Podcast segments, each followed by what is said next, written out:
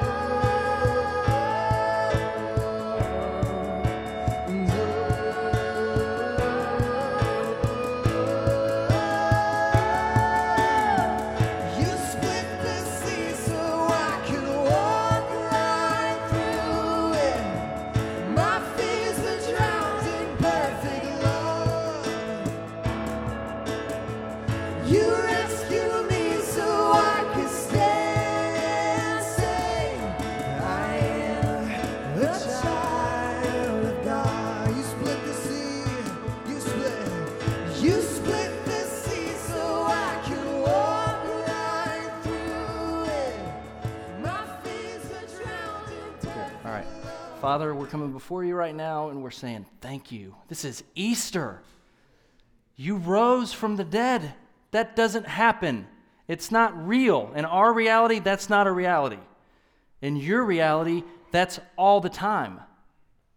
We say thank you today that two thousand sixteen years ago, people walked to a place to help make sure you were being taken care of well after your death, and freaked out because you weren't there.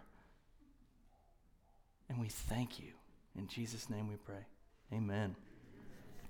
So last week, talked a little bit. I was kind of building up to this. Palm Sunday is a day not of vengeance. It's a day not for a conqueror to come in on a horse and destroy everybody, all our enemies.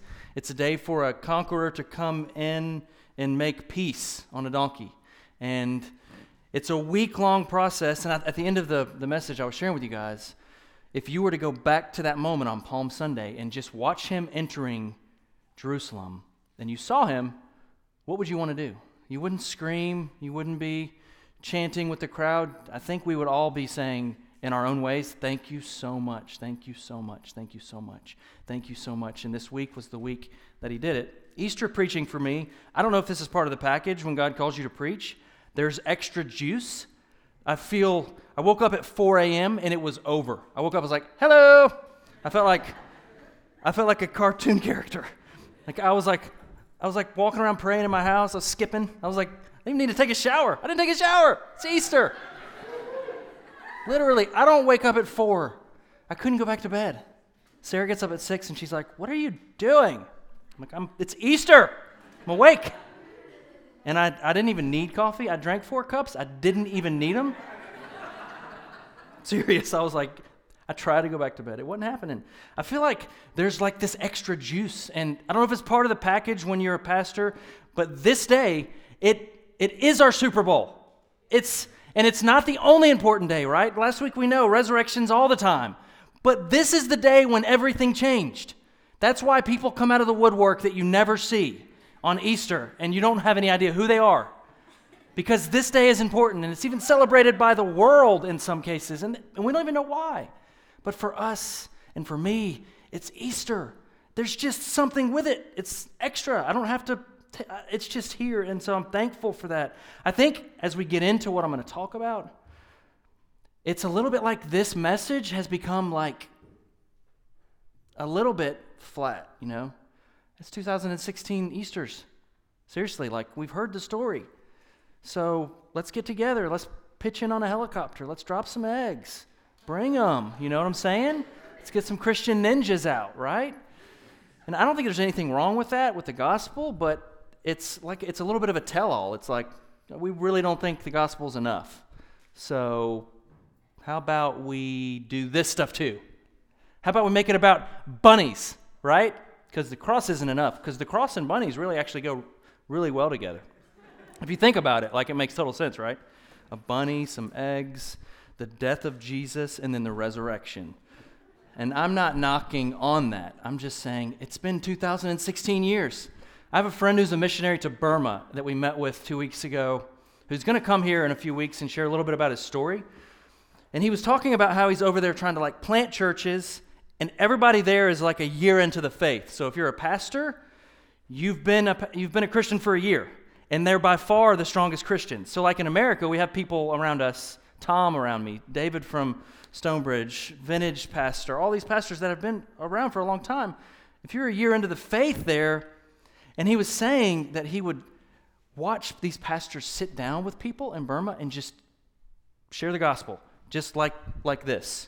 I'm going to read you this passage, and just read it, and they would be blown away without having to get it Piperized or Kellerist or any of it. Just, I'm going to read you this passage, and people in Burma are freaking out because they've never heard of it, they don't understand it, and they just read the simple gospel, and people are being radically saved.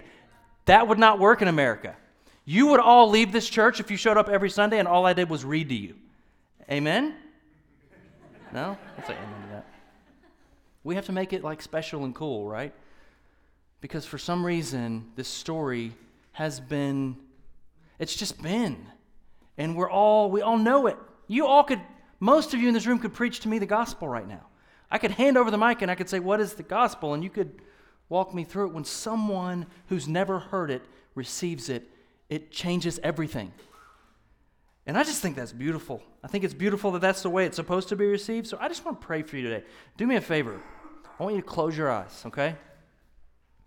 As we begin today, I'm going to pray that you would have new eyes to see this, that you would almost erase all of the invite strategies and this is everything today, we got to get people to Jesus today, and you would just come and hear a story about a man who you find out isn't a man, but he's actually man and God, and you would let it be new. So Father, right now in Jesus' name, through your Holy Spirit's power, I pray that this gospel would just be enough today to set captives free, to give identity, to bring peace where there is restlessness and horror and pain, to bring joy where there's only mourning. And for the people that are hearing this, that can't find even one reason why they should go on, that this would be good enough news for them to go on. That whatever way it would be good news, they would receive it in such a way that it's actually good news to them. That the words that I speak won't be words to harm or insult or to batter or to weigh down, but they're actually form-fitted for the space of a person's heart to receive as water-quenching dryness. That's what I pray today, that the gospel of good news would actually be good news. We receive it fully and want it wholly. In Jesus' name we pray. Amen. You know, I had a way to kind of see something with new eyes. It was a couple weeks ago, I was looking at my wife, who, she's outside. In a few weeks, I'm going to brag on her for about an hour, because she's owned the kids' ministry for three months and has done an amazing job with it. We've got some news coming soon about that, which is going to be fun. But I looked at her, and she's, my wife's beautiful. I mean, I know that. You guys know that. You've seen her. I can say that. But I looked at her the other week, and I was like, she really is attractive. I mean, comparatively speaking to other women, like, she's more attractive. You know, like when you have those moments when you're married, or you have the opposite moments when you're married too? You're like, what in the world? That's what she thinks when she looks at me. Sometimes I look at me and I'm like, I feel sorry for her. But I literally, I think we were at home, and she's the kind where she doesn't wear makeup. She's still pretty. And she just, I just looked at her, I was like, wow. I'm a lucky guy. I pray that today you can look at this gospel without its makeup, without its all of its stuff, and just, again, be like, oh my goodness, like that is beautiful. Does that make sense? It's got to be beautiful for your heart. It can't just be this guy telling you about something. It's got to be personalized for you for it to become real. And he wants it to be better than you can think it will be. And it's not just you're a sinner, stop sinning. That's not the gospel. Do you know that? That's not the gospel. The gospel is, I have a nature I'm trying to give you that will give you freedom and include you in a, a family like you've never seen, a family where enemies end up crying over one another, a family where they fall in love with one another, a family where you have loved ones that leave this place to go to a better place forever, where there is no death. That sounds pretty fantastic, because none of us want to die, correct? It's awful. Actually, it's the it's the number one fear. You guys, you guys already know that. The number one fear is the fear of death. Um, and every other fear, you've probably heard this before, can be related to the fear of death in some way. And so the story I'm about to read you is going to probably make a little more sense. We're going to rewind back. I'm going to go, nobody's going to do it? I'll just wait here until we do it. Everybody go, all right, that's enough, guys. Calm down. Just needed one person to do it. All right, can you open your Bibles to Matthew twenty-seven? We're going to rewind back to Friday. So today's important, but what happened three days ago, okay? Matthew twenty-seven, forty-five through fifty-four. While you're opening, I just want to say thank you to the kids ministry who's not in here. There's like thirty volunteers right now. We've never had that many, and they're all down. Do you guys see downstairs as you were coming up? They look awesome. I don't know if we can use that space, but we'll find out, I guess. Pretty super awesome, right? Oh, we we can't? Sorry, sorry. um, Matthew twenty-seven, open your Bibles, forty-five through fifty-four. Okay. From the sixth hour until the ninth hour, darkness came over all the land. About the ninth hour, Jesus cried out in a loud voice, Eloi, Eloi, lama sabachthani, which means, my God, my God, why have you forsaken me? He's actually quoting scripture right there from Psalms. It's not actually a, um, he's not actually freaking out because he's been forsaken. When some of those standing there heard this, they said, he's calling Elijah. Side note, because Elijah didn't die, and they thought he was still coming back to save. So they were waiting, they were thinking, maybe maybe he's coming back. Maybe that's what he's doing. It's not what he's doing. Immediately one of them ran and got a sponge. He filled it with wine vinegar, put it on a stick, and offered it to Jesus to drink. The rest said, now leave him alone. Let's see if Elijah comes to save him. Right? Because they're still wanting a conqueror to come and destroy everybody. He's going to die in a minute. And when Jesus had cried out again in a loud voice, he gave up his spirit. At that moment, the curtain of the temple was torn in two from top to bottom.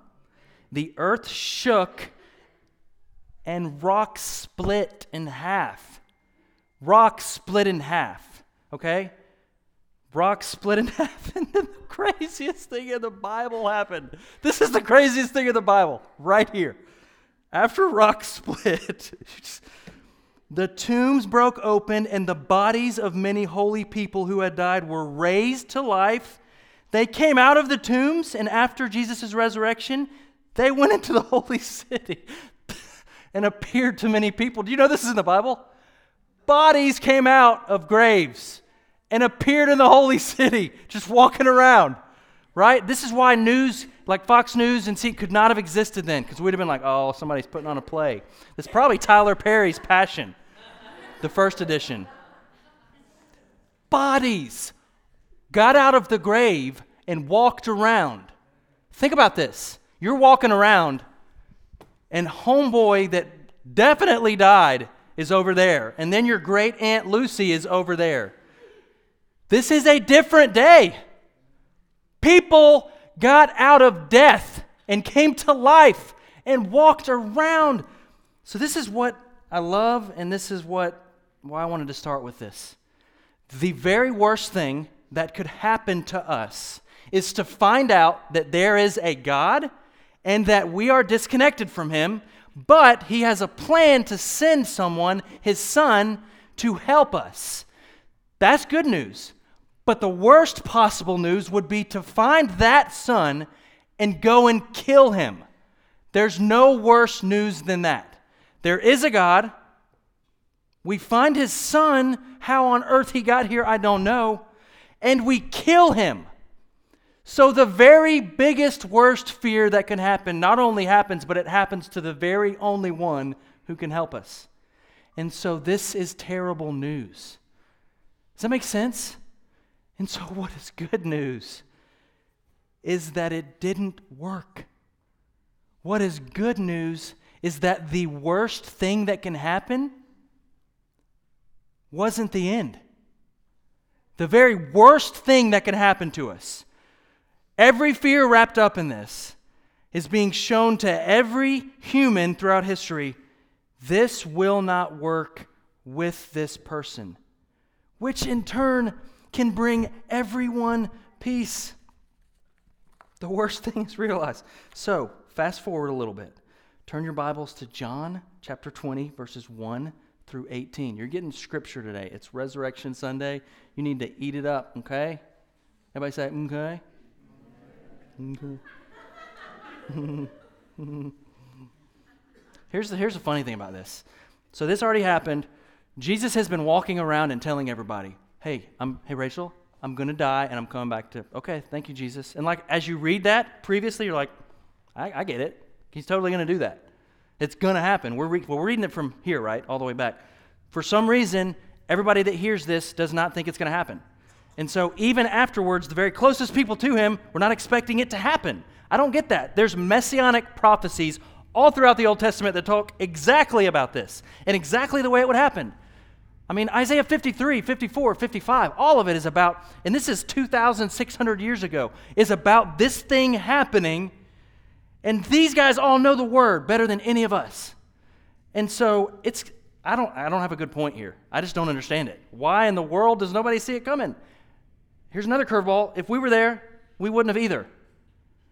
So it happens, and here's when it happens. John chapter twenty, verses one through eighteen. And I asked you to turn it. I didn't turn because I was telling you stuff about stuff. Now I'm going to turn super quick. John chapter twenty, verses one through eighteen. This is awesome. Early on the first day of the week, while it was still dark, Mary Magdalene went to the tomb and saw that the stone had been removed from the entrance. So she came running to Simon Peter and the other disciple, the one Jesus loved, and said, "They have taken the Lord out of the tomb, and we don't know where they put him." So Peter and the other disciple started for the tomb. Both were running, but the other disciple outran Peter. That's an interesting, like, athletic take on two guys running. It's really important, and one of them got beat. I just think that's interesting. I'm not saying that other than there's a guy that lost in Scripture, and I feel like that's pretty poor of John to, anyway. He outran Peter, reached the tomb first. He bent over and looked in at the strips of linen lying there, but did not go in. Then Simon Peter, who was behind him, arrived and went into the tomb. He saw the strips of linen lying there, as well as the burial cloth that had been removed from Jesus' head. The cloth was folded up by itself, separate from the linen. Finally, the other disciple showed up, who reached the tomb. First also went inside. He saw and believed. First guy who would believe. Right here, first guy who would believe. That's it. First belief, right there. They still did not understand, though, from Scripture that Jesus had to rise from the dead. And I don't get that. Then the disciples went back to their homes, but Mary stood outside the tomb crying. As she wept, she bent over to look into the tomb and saw two angels in white seated where Jesus' body had been, one at the head and the other at the foot. They asked her, "Woman, why are you crying?" And she's like, seriously, they took away Jesus. She's talking to angels, like we all do, you know. They took away Jesus. What in the world? I lost my place, so I'm going to keep doing that until I get it. She said, "And I don't know where they have put him." At this, she turned around and saw Jesus standing there, but she did not really. First sighting of Jesus post-resurrection, and he's not even recognized. And, okay. "Woman," he said, "why are you crying? Who is it you're looking for?" Thinking he was the gardener, She said, "Sir, if you carried him away, tell me where you have put him, and I will get him." That's just boldness right there. But she's talking to Jesus, so that's awkward. Jesus said to her, "Mary." She turned toward him and cried out in Aramaic, "Rabboni," which means teacher. Jesus said, "Do not hold on to me, for I have not returned to the Father. Go instead to my brothers and tell them I am returning to the Father and your Father, to my God and to your God." Mary Magdalene went to the disciples with the news, "I have seen the Lord." First statement, I have seen the Lord. And it would prove to be a very important statement. I have seen the Lord. It happens to be the difference in someone I will listen to who wants to tell me about Jesus and someone I won't. Because if you've seen the Lord, then you'll carry whatever he has for you. And you'll be believable because it'll be your own story and not just something you've heard. And that's what he does for people. He makes it so real for you that you would give everything for him. And until you have a moment where you taste and see that he is good, keep searching for him. Amen. I have no idea what's going to happen today, guys. I have resurrection juice all over me. That's not scriptural. Alleviate that from the podcast. So for me, this moment feels like this. Like there's this really strange space right here. Everything that needs to happen for the world to receive Jesus has happened. It's happened. It's done. He's got to ascend and go to the Father and come back so the Holy Spirit can be given. That's a big deal for us. But everything, and there's this quiet space, right? It's like opposite Palm Sunday when they're cheering. Millions of people cheering. There's a couple people that know, and there's this space.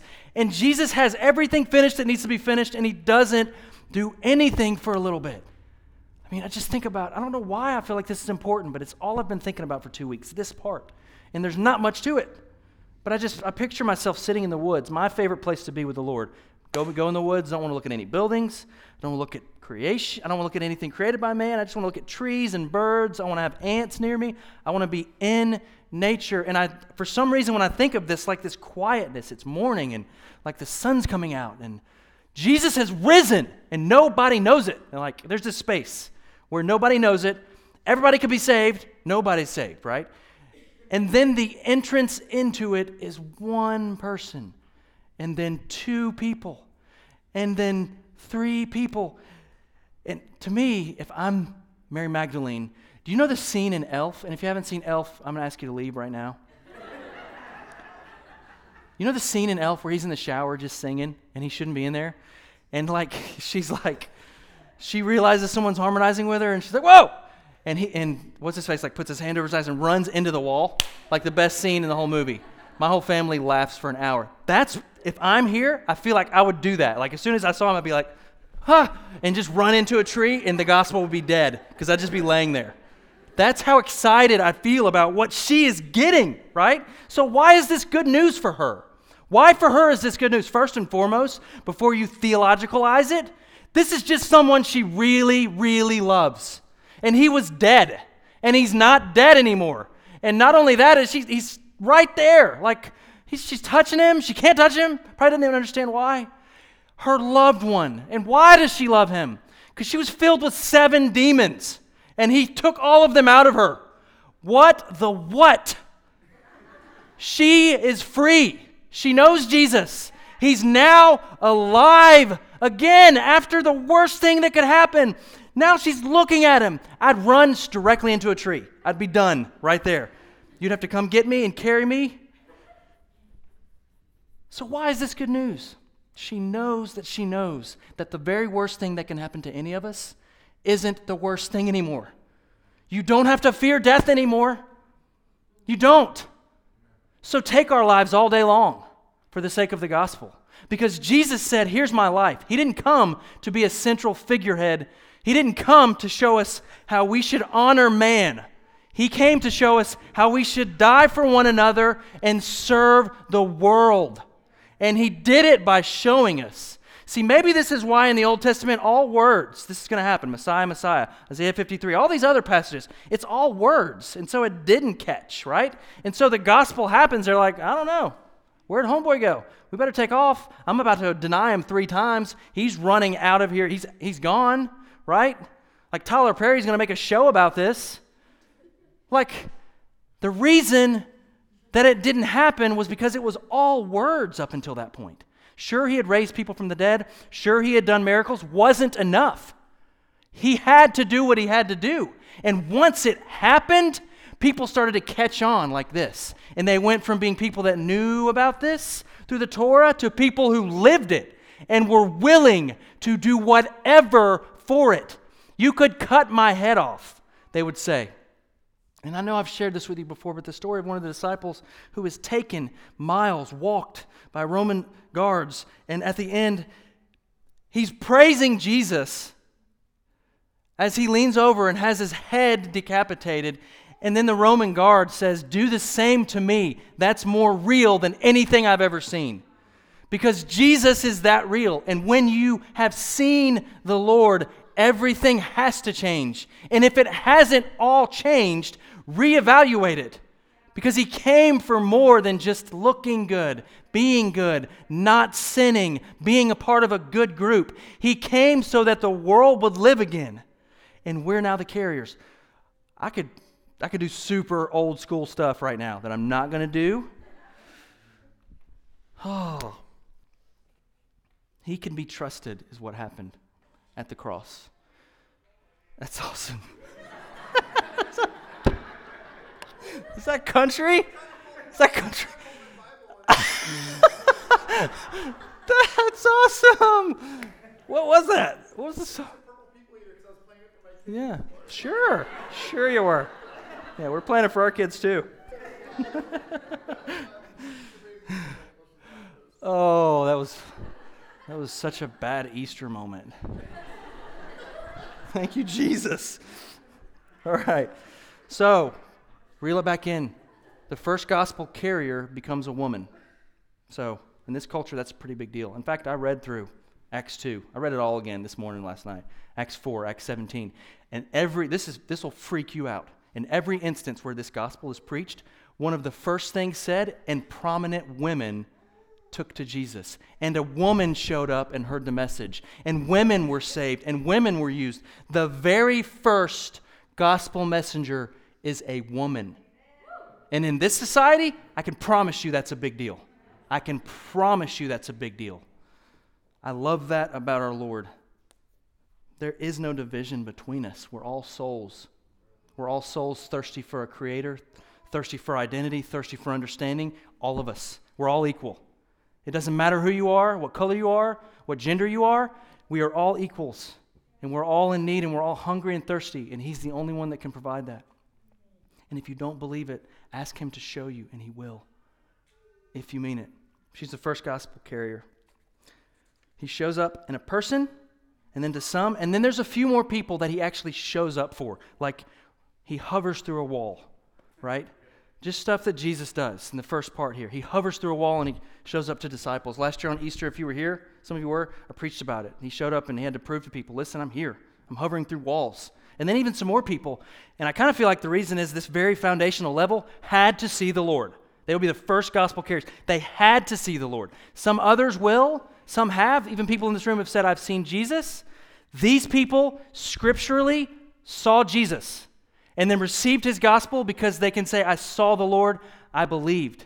And then it says, take your hands off me for I have to ascend. So this gospel message goes from these guys now to the next tier of people. And so in the book of Acts, you see in Acts chapter two, the Holy Spirit comes and lands on people's heads, and there's flames of fire over people's heads. That's the word, okay? And then at the end of that, you see all of these people come to the Lord. Gospel message preached with the power of the Holy Spirit. Now they don't have to see Jesus in person. Now Jesus lives through the Holy Spirit in his believers, and so the body becomes Jesus. Amen. Acts chapter four. He heals a dude. And then gets taken to court because he healed a dude. Because, of course, that's terrible. They bring him out and they say, listen, Peter, stop talking about the resurrection. Stop talking about it. And they basically say, no. In fact, in the moment, they preach. It's like one of the most beautiful, I've, I would contend Acts two and Acts four are two of the most beautiful sermons ever, ever preached. I think in heaven they're probably like, who do you think had the best sermon? I would... I'd be like, Peter did either here or here. Jesus, of course, because Jesus. But in Acts chapter four, he uses the message to preach to even them, and many believe. And they come to the Lord, and they ask this question. I've got to turn my page. I'm sorry, I'm getting there. It says they were cut to the heart. So the gospel's preached. Please look at me. And when it's preached in Acts chapter two, people were cut to the heart, and they had to ask the question, why am I feeling this, and what am I going to do about it? And there was joy connected to it, and they wanted it, okay? First one, Acts chapter four, they started asking questions like, what do I do? They hear the gospel, and they ask, "What? Tell me what I got to do. I just want to know. Now that I've heard it, what do I got to do?" Right? In Acts chapter seventeen, he goes to three places, Thessalonica, Berea, and Athens, and in each place, many are saved. Through the resurrection of Jesus Christ, it becomes what is preached. It's the new what everyone is talking about. It's whenever anybody's introduced to Jesus, resurrection is involved, because this will be how they get him. Does it make sense? So he's fought against in each chapter. People receive him in each chapter. And then, oh, why I do church the way that I feel like I do it, and why I don't feel like I have to apologize for it when people want other things. We are the body of Christ. If we do not exist, the world cannot see Jesus. It's not about sitting in a room and listening to an amazing preacher. And it's not only about miracles. If we are not the body of Christ, the world will not have a body to be healed in, to find faith in, to be loved well. We become how people see Jesus. How do I know this? Because in each of those passages, Acts two and Acts four, listen to what follows. Can you pull up Acts two forty-two through forty-seven? This is right after three thousand people are saved. Like the gospel has gone forth, resurrection power, Holy Spirit, it's going nuts. People think people are drunk. He's like, people are not drunk. It's too early for that. Although we do know that a lot of people can start drinking super early. Not here. But the, the immediate thing that follows these people getting saved is this. You can pull up Acts two forty-two through forty-seven. They devoted themselves to the apostles' teaching and to fellowship and to the breaking of bread and prayer. Everyone was filled with awe at the many wonders and signs performed by the apostles. All the believers were together and had everything in common. They sold property, possessions to give to anyone who had need, right? Ah, every day they continued to meet together in the temple courts. They broke bread in their homes and ate together with glad and sincere hearts, praising God and enjoying the favor of all people. And the Lord added to their number daily those who were being saved. The body of Christ. This, it's not you, solo, awesome gospel representer that takes the gospel to the world. It's not just your job, right? All of us together. And when people come into that, they come alive. Acts chapter four. Can you pull up Acts chapter four? I think it's verse thirty-two through thirty-four. Is that correct? All the believe. This is after they preach in jail, basically, and get out. All the believers were one in heart and mind. No one claimed that any of their possessions was their. Why does it keep mentioning this stuff? Like, seriously, just praise break. People get saved and resurrected, and they start talking about how what's mine is not mine anymore. Does that sound like modern American Christianity? So what's mine is now yours. You don't have a place to live? You live in my basement. Better yet, I'll live in my basement. You live in my bed. Awkward, but you can figure that out. You don't have enough food to eat? I'll provide your food to eat. You don't have money to pay your bills? I'll provide your food. And not just someone to you, you to someone. This is what started happening. All the believers were of one mind and one heart. No one claimed that any of their possessions was their own, but they shared everything they had. With great power, the apostles continued to testify to the resurrection of the Lord Jesus, and God's grace was so powerful at work in, in them all that there were no needy persons among them. For from time to time, those who owned land or houses sold them. And, okay, before you think that's what I'm asking you to do, they would sell their houses and bring everything that they got from it and say, whoever has need, this is for them. Okay? What resurrection does to hearts is this. It allows you to die and say, this isn't the very worst thing that mine is taken.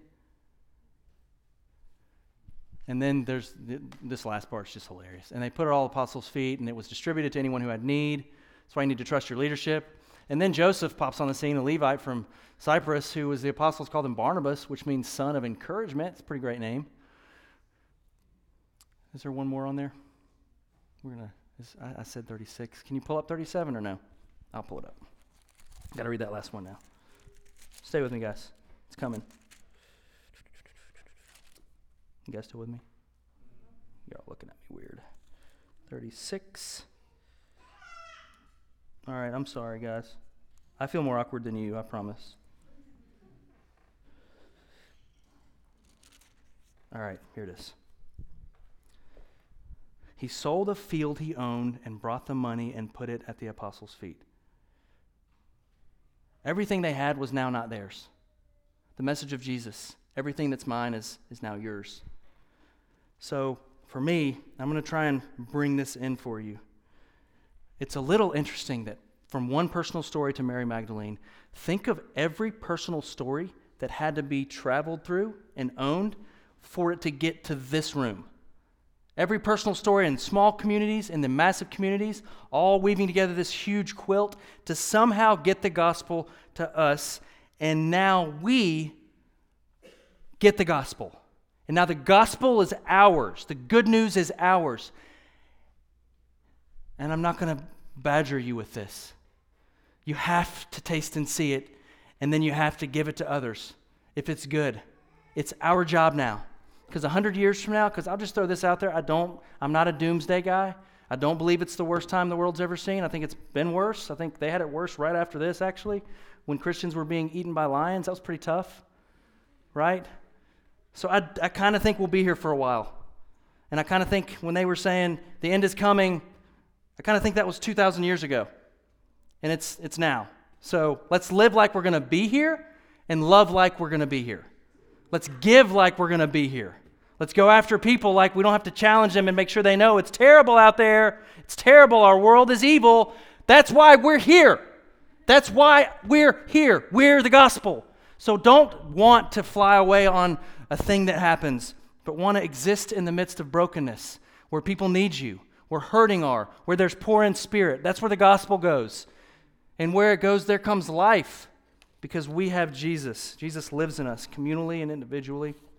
So, do you hear him today? Please look at me. I'm going to finish quick. And I actually didn't preach that long. I kind of want to preach longer. And I might a little bit. Do you hear and see him?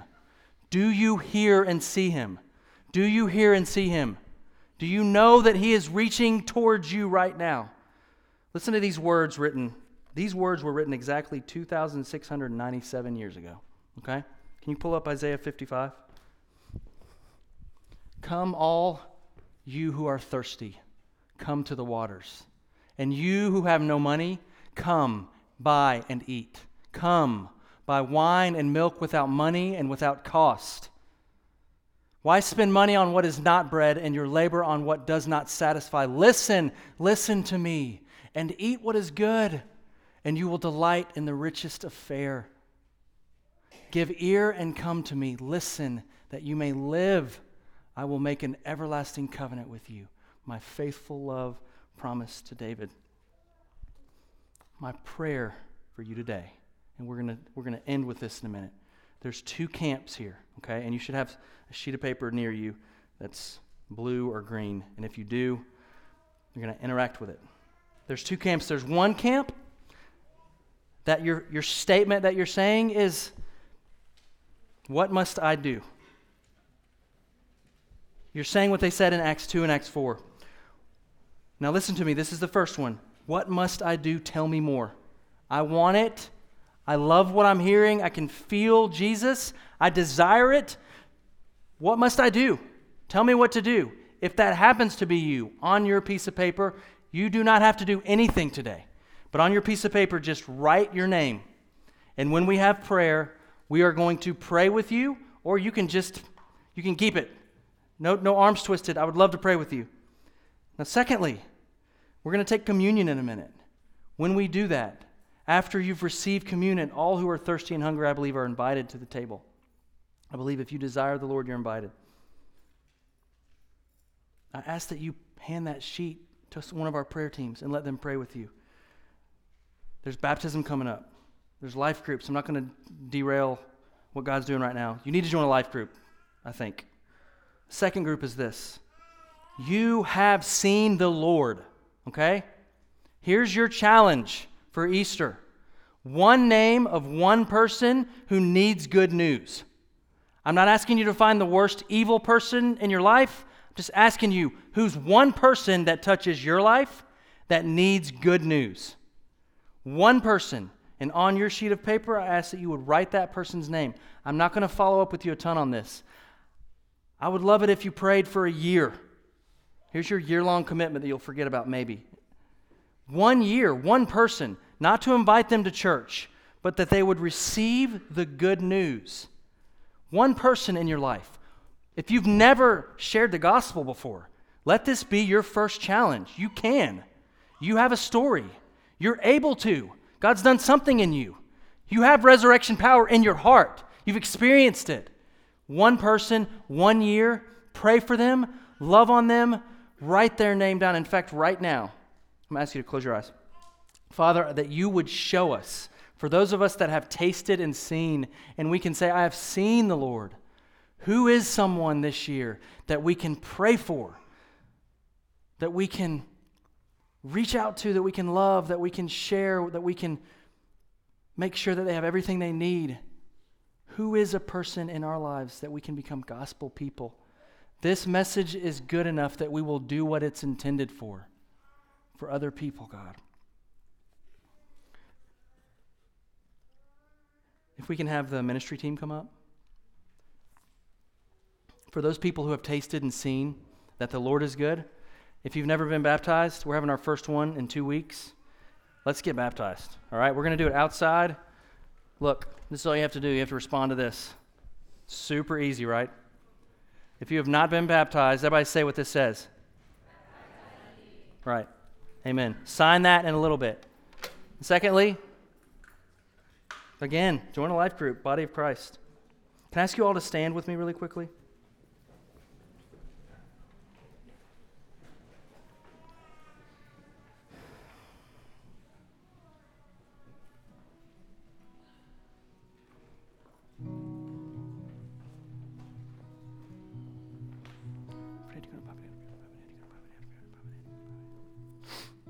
Bill, you want to go ahead and come up? Just a second, Bill's going to share with you how to do communion, because at our candlelight service, there were like four bottlenecks. Sorry about that.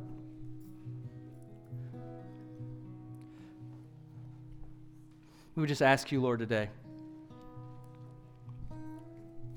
allow us to wholly own this.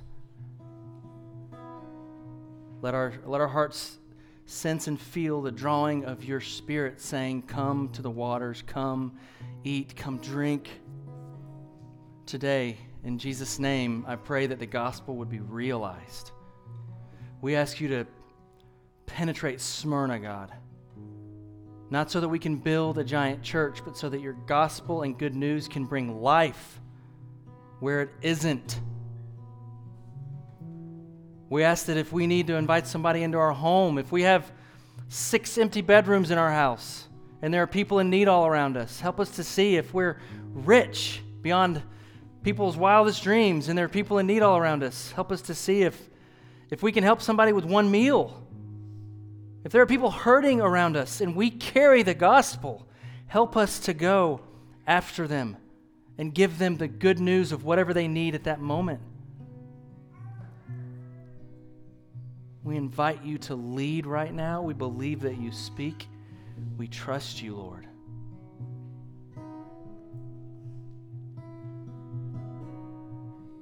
As we were praying before service, I felt like, it was almost like I saw the darts of the enemy trying to like infiltrate this room. And I felt like the Lord wants you to know that they have no power.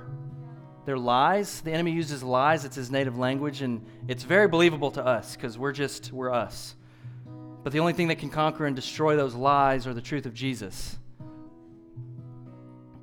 And so if there are things right now that you feel like are just attacking you, just darts, almost like bullets, like hitting you, we ask, God, that you would show their limit and that we would you would show your limitlessness, that you would show that you are vastly beyond those things. And I, I pray in Jesus' name they would have no power right now, that even in this room right now as I pray that they would have no power. People will begin to experience and feel the peace of Jesus, overcome their, their fears. People begin to experience the joy of Jesus right now. I pray for joy. The kingdom is joy. I pray for the righteousness through Jesus, not our own righteousness, because we cannot. We accept the, the gift of your righteousness, God. You conquered the grave for us. You made an everlasting covenant with the Father for us, and we accept that gift through you. We come as partakers of the covenant. We sit at the table by what you did, not what we did. As a gift, we accept.